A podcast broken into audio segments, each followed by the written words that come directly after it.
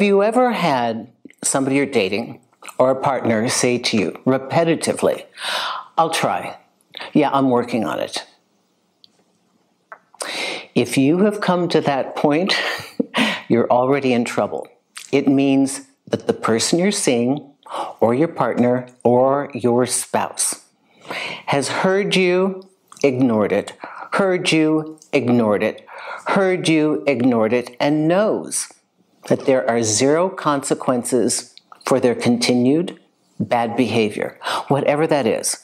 Uh, lack of attentiveness, um, always being late, being disrespectful, being thoughtless, being incredibly selfish, whatever it is. The I'll try and I'm working on it. Think of somebody treading water in a pool. They're not going anywhere, they're just staying afloat. Well, actually, it's a little bit worse than that. It's really more like your partner's in one of those um, plastic lounging things with a little cup holder, drinking a margarita with glasses on and listening to music. And your, your voice is just chatter in the background, where all they want to do is pacify you with these words I'll try. I'll try is not a statement of anything. I'll try sets a very low bar. It means I might fail. It's completely possible because I'm going to try. It doesn't mean I'll do it. Yes, I, I confirm that. I will make that change. There's nothing declarative.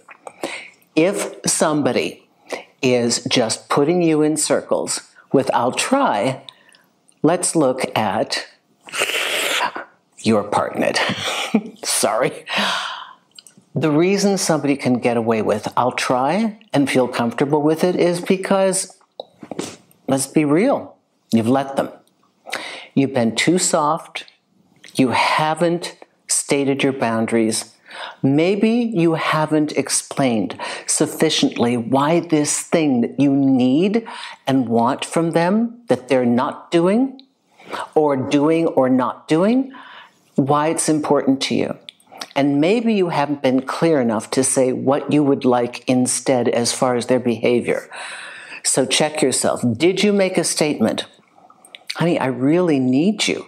I need you around here on Saturday mornings. I told you that. Please, just for a couple of hours, we need to do this, this, and this with the house. You've been promising and promising and promising, and we need to get it done. Will you be here on Saturday for us? We will make it a family project. You guarantee that. Okay, so we're counting you in, and that's firm.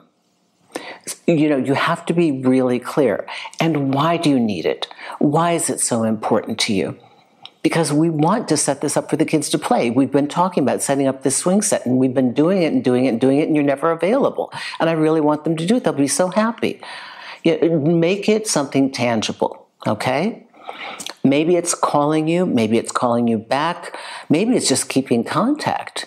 And then the way that I do that, if it's somebody newly that you're dating, saying, Look, I'm really trying to, st- I really like you. I'm trying to stay motivated and interested here, but you're not giving me anything to work with. Yeah, I'm busy. I'll, I'll try.